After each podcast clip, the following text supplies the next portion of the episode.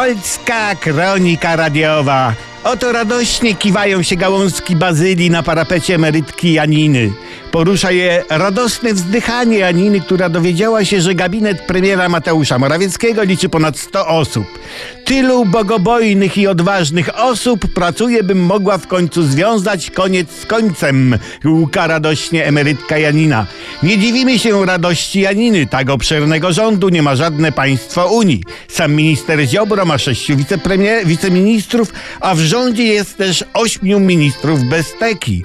Czy oni pogubili swoje teki? Martwi się Janina. Może pomogę ich szukać. Nie, Janino, nie pogubili. Oni po prostu nie mają przydzielonej funkcji, lecz, lecz są w pełnej gotowości, by jakąś tekę objąć. Choć na razie obejmują tylko pensję. Co trzeci poseł ze Zjednoczonej Prawicy pełni funkcję w rządzie swego partyjnego przyjaciela Mateusza.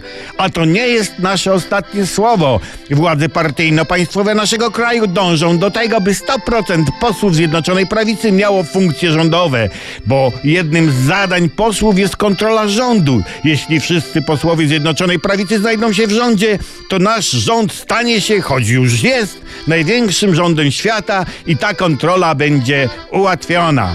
Dla wszystkich starczy braku tek.